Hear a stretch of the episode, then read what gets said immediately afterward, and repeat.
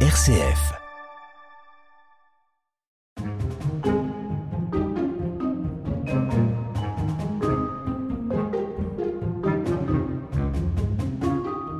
Sur les murs, une pratique qui ne date pas d'hier, de l'art rupestre des hommes préhistoriques jusqu'au graffiti des banlieusards, en passant par les fresques des églises du Moyen Âge, l'homme a de tout temps souhaité communiquer, transmettre, apprendre et embellir ses édifices. Dans notre région des Pays de la Loire, quatre communes sur cinq possèdent au moins un bâtiment orné de peinture murale, ce qui représente environ 3600 monuments ornés, que ce soit des lieux de culte, des demeures privées ou bien des bâtiments publics.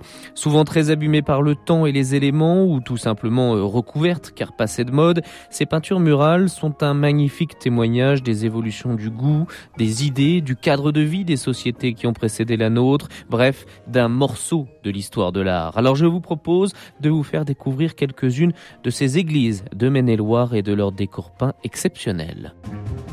Radio Guidage, la balade de l'été. Si les premières peintures murales dans notre région remontent à la préhistoire, et notamment dans les grottes de Sauge en Mayenne, elles se sont perpétuées, d'après ce que nous révèle l'archéologie, au sein des riches demeures de l'Antiquité.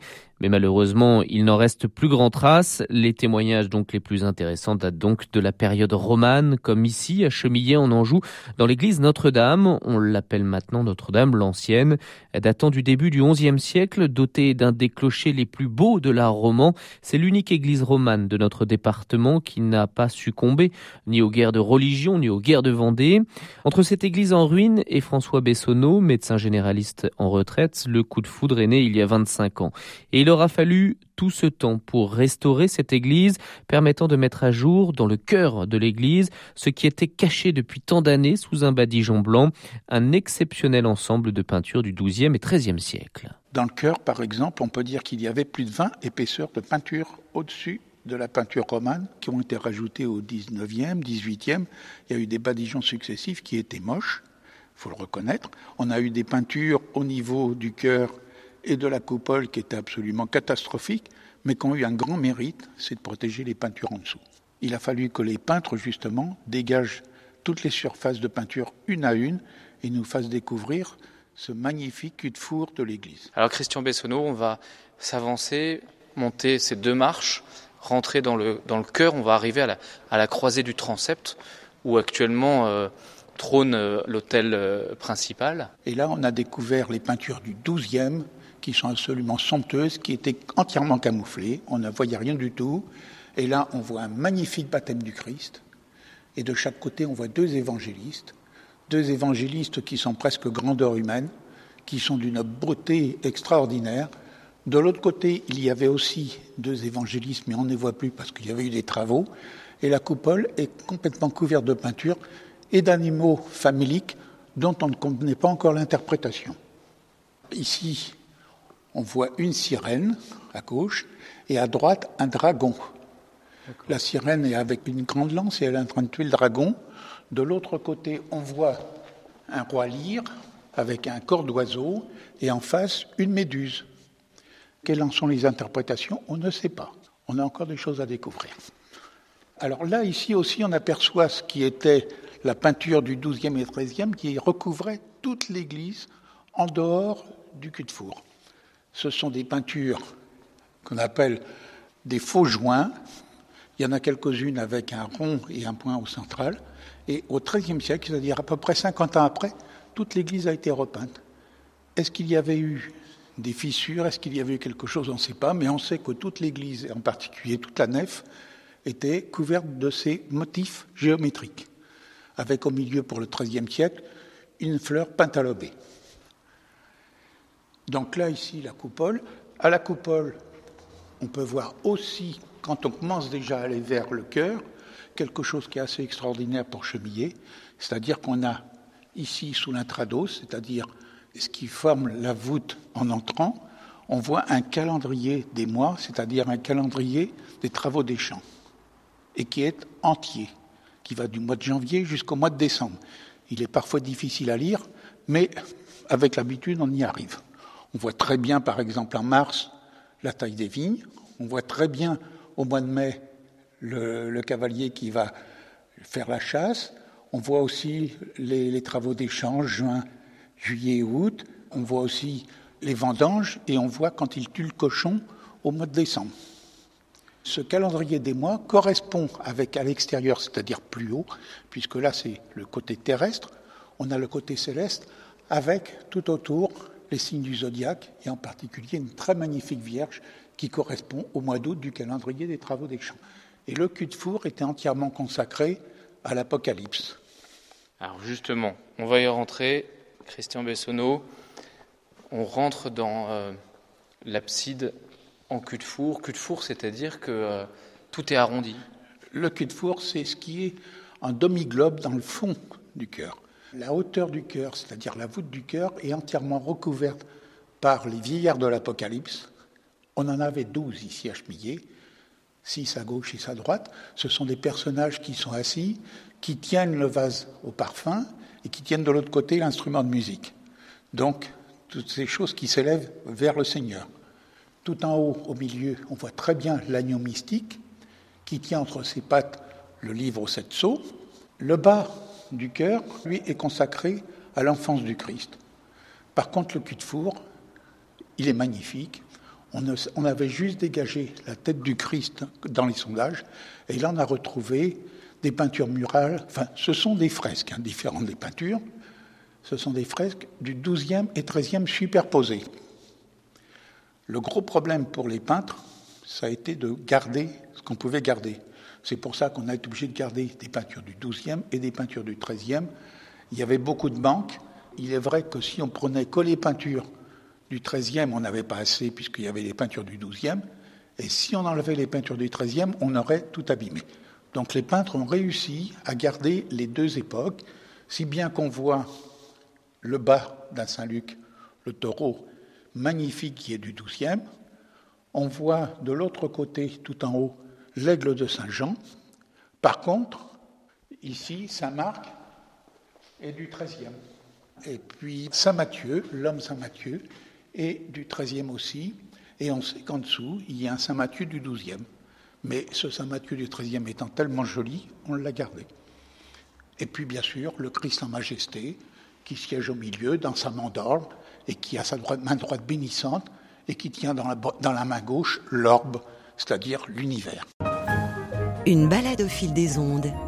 Radio Guidage. Direction maintenant Angers, chef-lieu du département de Maine-et-Loire. Depuis le quartier historique de la cathédrale Saint-Maurice, dont d'ailleurs euh, d'exceptionnelles peintures murales du XIIe siècle sont encore cachées derrière les boiseries XVIIe du chœur, nous descendons vers le fleuve pour passer outre-Maine. Nous sommes désormais dans la Doutre, c'est l'autre quartier historique de la ville.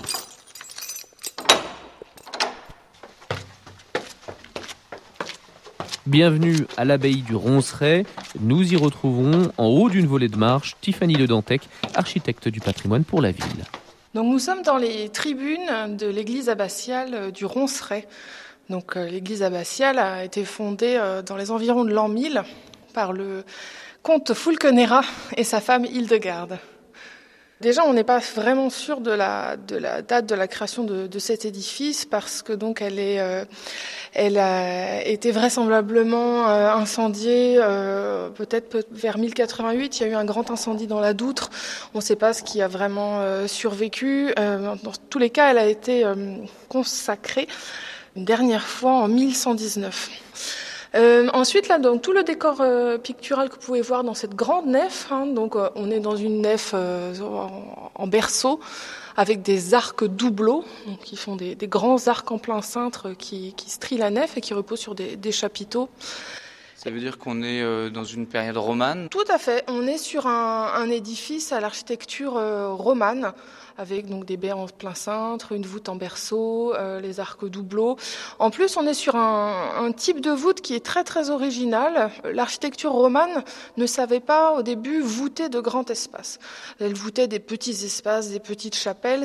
La voûte était compliquée, on ne comprenait pas encore euh, les, les, forces, les charges qui étaient dans les, dans les colonnes, on avait un peu du mal à comprendre. Et donc ici, on est sur le, le, le, plus grand exemple en Anjou de, de tentative de couvrement en pierre et on essaye avec cette grande voûte, là on est à 14 mètres sous voûte, donc c'est un des plus, des plus grands euh, bâtiments voûtés euh, d'Anjou.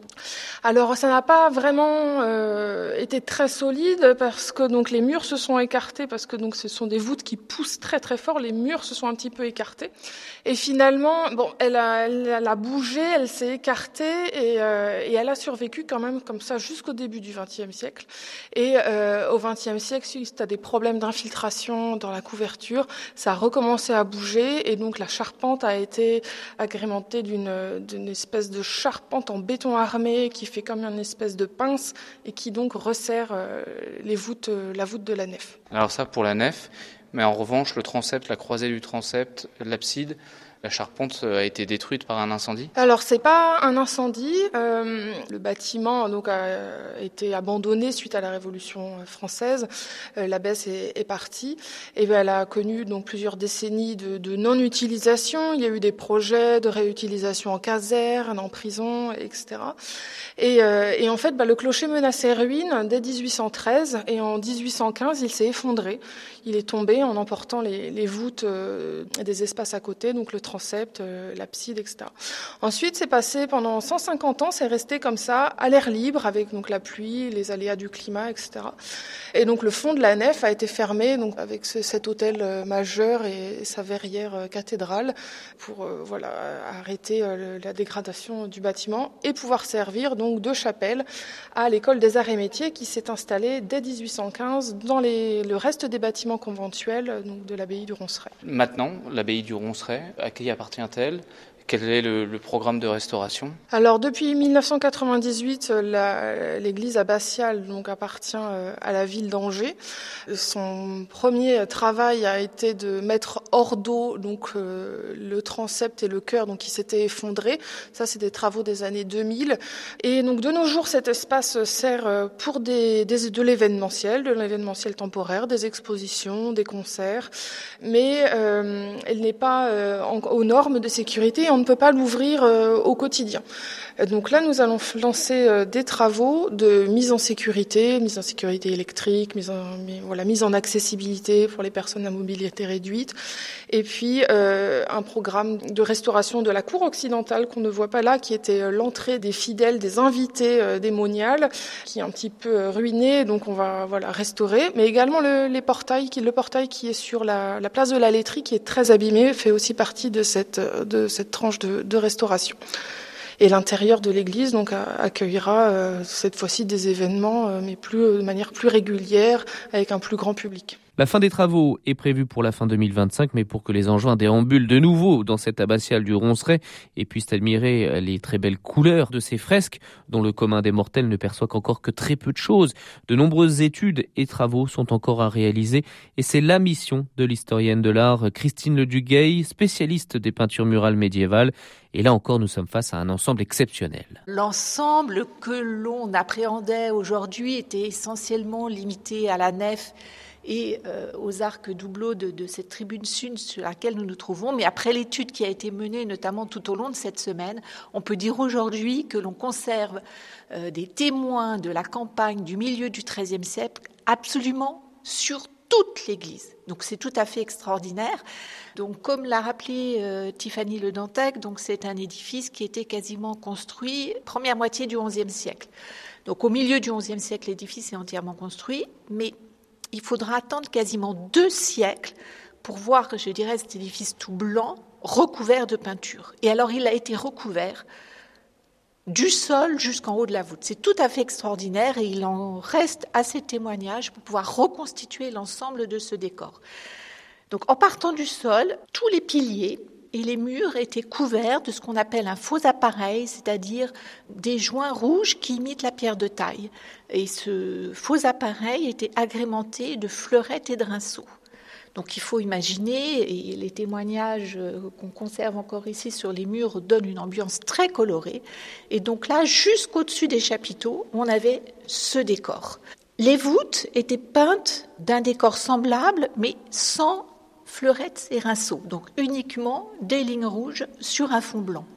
Et puis tous les arcs sont, eux, recouverts d'un programme qui, au premier regard, semble essentiellement ornemental. On voit des motifs géométriques, on voit également des motifs végétaux, mais quand on regarde de manière beaucoup plus précise, eh bien, ce décor est beaucoup plus complexe. Grâce aux sondages qui ont été faits euh, cette semaine euh, par euh, Géraldine Frey, qui est conservatrice restauratrice de peinture murale, on peut dire que ce programme qui paraissait essentiellement ornemental, mis à part les écoinçons dans lesquels on avait euh, découvert en 1959, qui est l'année où on entreprend des grands travaux sur la voûte, euh, comme on vous l'a dit, il faut la consolider, et c'est à ce moment-là qu'on découvre des peintures murales. Les écoinçons Alors les écoinçons, c'est ces petites parties, je dirais, en forme de triangle, qui sont disposées de chaque côté de la voûte. Donc on fait venir un restaurateur de Paris, Malessé, qui va pendant plusieurs campagnes jusqu'en 63 dégager ces peintures. Donc, il ne dégage que les parties sans doute les plus accessibles et que celles qui ont un, euh, grand décor. Il ne teste pas les piliers sur lesquels on peut euh, dire désormais qu'ont été placées de grandes figures.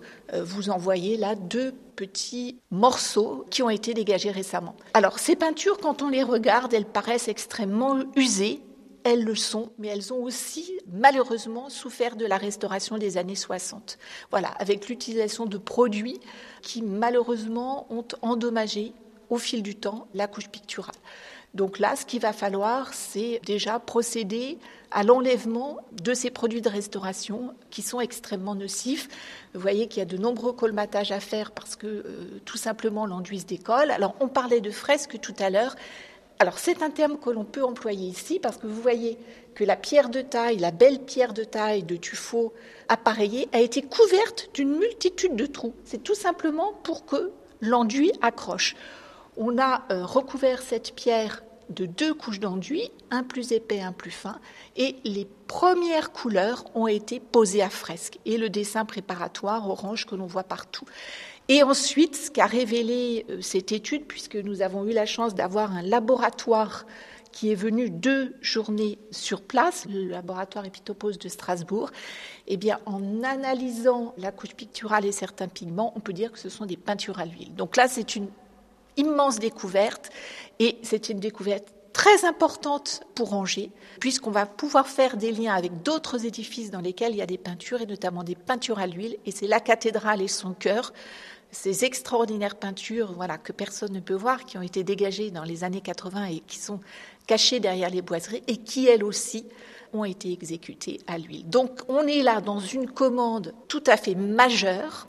Alors on peut dire qu'elle est majeure tout simplement parce qu'à la voûte, en 90, lorsque Christian Davy, euh, qui est historien d'art, qui a été euh, pendant de nombreuses décennies chercheur à l'inventaire, donc est venu épauler donc pour le dossier peinture murale ses collègues de la ville d'Angers, et il a découvert dans le décor ornemental euh, la présence d'armoiries, et notamment les armoiries de Blanche de Castille et de trois de ses fils. Donc on est là dans une commande royale donc, ce qui lui donne bien évidemment une dimension supplémentaire, commande royale, beaucoup de moyens, une peinture à l'huile et un programme qui a couvert d'une multitude de couleurs et notamment des bleus azurites, mais alors vraiment magnifiques, vous les voyez ici, euh, des rouges vermillons, euh, pareil, extrêmement éclatants, qui a couvert l'ensemble de cette église abbatiale. Donc on est au milieu du XIIIe siècle, une période où en Anjou, on va voir éclore une euh, production picturale de très très grande qualité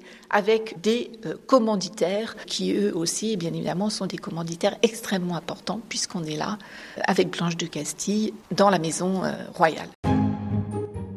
Radio Guidage RCF. Nous restons à Angers, toujours dans ce quartier de la Doutre, mais pour aller à quelques centaines de mètres à vol d'oiseau de cette abbaye du Ronceret que nous quittons, pour découvrir maintenant la chapelle Sainte-Marie de l'hôpital d'Angers. Vous ne pouvez manquer ce majestueux dôme visible dès votre arrivée à Angers par l'autoroute.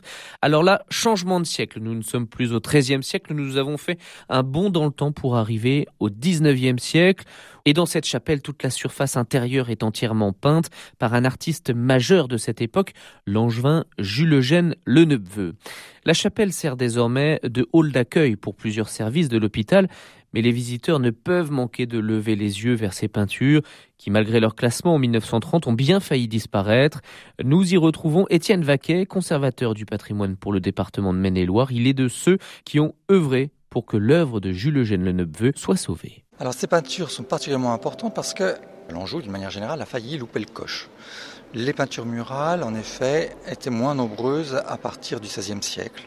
On en voit beaucoup moins dans les églises, on en voit un peu, en effet, au XVIIe, XVIIIe siècle. Quand on voit Aubigny-sur-Léon, il y a cette grande composition des chœurs qui est assez étonnante, mais c'est rare. Or, à Paris, au XIXe siècle, eh bien, les églises de Paris se dotent de décors monumentaux très importants. Et ce n'est pas le cas en Anjou aussi un personnage que les Angevins connaissent bien, qui est Guillaume Baudinier, un grand bienfaiteur pour la ville, qui est peintre lui-même, demande, lorsque le nouvel hôpital est en train d'être construit, dans les années 50, 1850, eh bien, de pouvoir faire un grand décor mural dans le cœur, ce qu'on appelle la grande peinture. Et on accepte rapidement son don, qui est quand même très important, de 10 000 francs, mais il va dire très bien, mais moi vous savez, je commence à être un peu vieux, et il y a des personnes qui sont très bien, notamment Jules Eugène Leneveu, qui est Grand Prix de Rome, qui est un, un angevin, qui avait reçu une bourse de la ville d'Angers pour, finir pour faire ses études à Paris. Grand Prix de Rome, qu'est-ce que ça veut dire? Alors il avait passé le concours, un concours national, où il y avait une personne par an qui recevait ce prix et qui était considéré comme répondant le mieux à la grande peinture officielle que l'on pouvait promouvoir en France. Alors, à la suite de ce concours, eh bien, c'est un passage de 4 ans à Rome, à la Villa Médicis, la fameuse Villa Médicis, qui lui permet de prendre connaissance encore mieux de l'Italie. Et on va retrouver des éléments d'ailleurs dans l'œuvre qui est réalisée ici dans cette chapelle. Donc Jules Eugène Le Neveu, angevin, détenteur du, du Grand Prix de Rome, il a déjà sa petite notoriété euh, en France? Il commence, parce que c'est un peu le problème euh, de cela. Autant le prix de Rome permet de, mettre en évidence les futurs grands talents, mais une fois qu'il est en Italie, on voit les œuvres qu'il doit envoyer tous les ans de manière officielle, mais il n'a pas de clientèle. Donc quand il revient en France, c'est un peu le problème de se dire euh, où est-il? Et il court, entre guillemets, après les grandes commandes car il est fait pour ça. Il est fait pour la grande peinture et il faut qu'il y en ait et la ville d'Angers finalement par l'intermédiaire de l'hôpital va lui donner le premier pas vers ces grands décors qu'il va après faire en plus grand nombre à Paris. Donc nous sommes euh, au cœur de cette chapelle euh, de l'hôpital d'Angers, du CHU d'Angers. On peut voir que toute la surface des murs est recouverte, la voûte est recouverte. Ça représente euh, une superficie de, de combien de mètres carrés? Si je me souviens bien, à peu près 1200 mètres carrés. Ce qui est très important, et notamment dans le cœur, eh c'est cette grande composition de 13 mètres de haut par 9 mètres de large. Euh, lors du colloque Le Neveu qui a eu lieu l'année dernière, il y a un conservateur de la ville de Paris qui s'occupe de la restauration des décors muraux de, de Paris. Quand elle est venue ici, elle dit Ah oui, c'est quand même plus grand que ce que nous avons.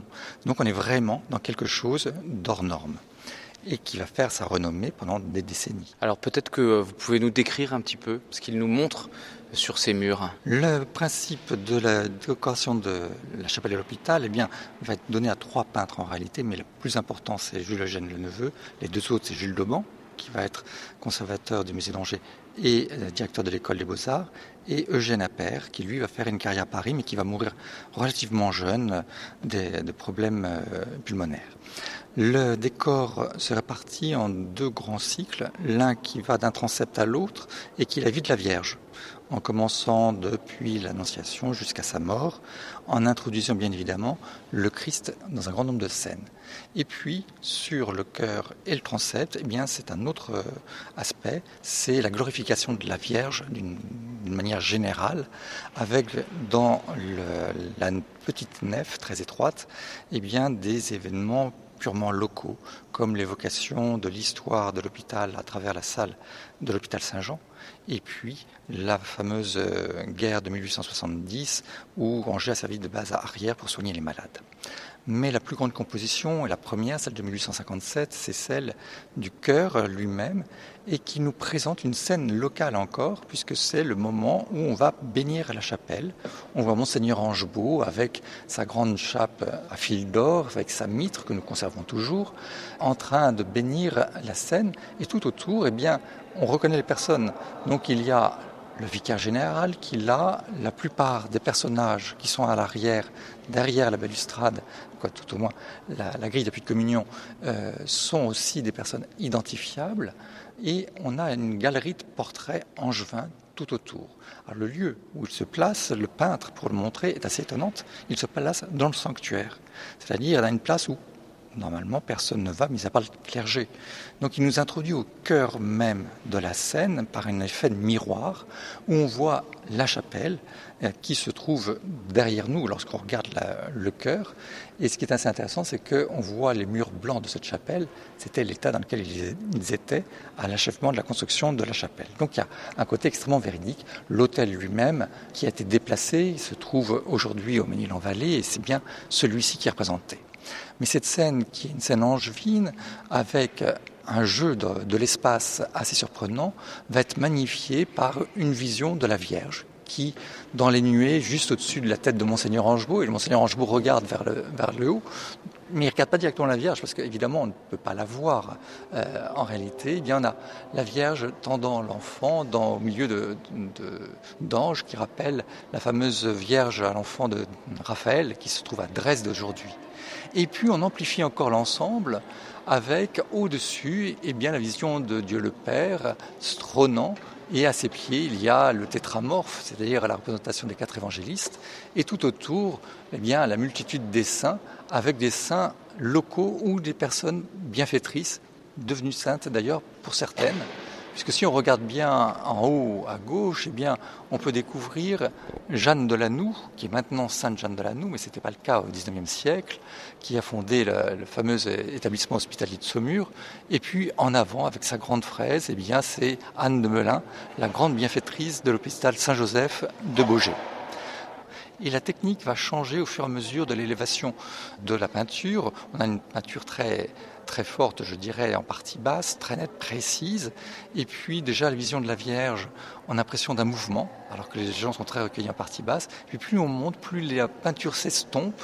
Et le neveu a travaillé pour cela avec une technique qu'on essayait de remettre à l'honneur, qui était la peinture à la cire de manière à éviter certaines brillances qu'on aurait avec de la peinture à l'huile, et il l'utilise de plus en plus quand on va en partie haute, justement pour éviter un côté trop plat.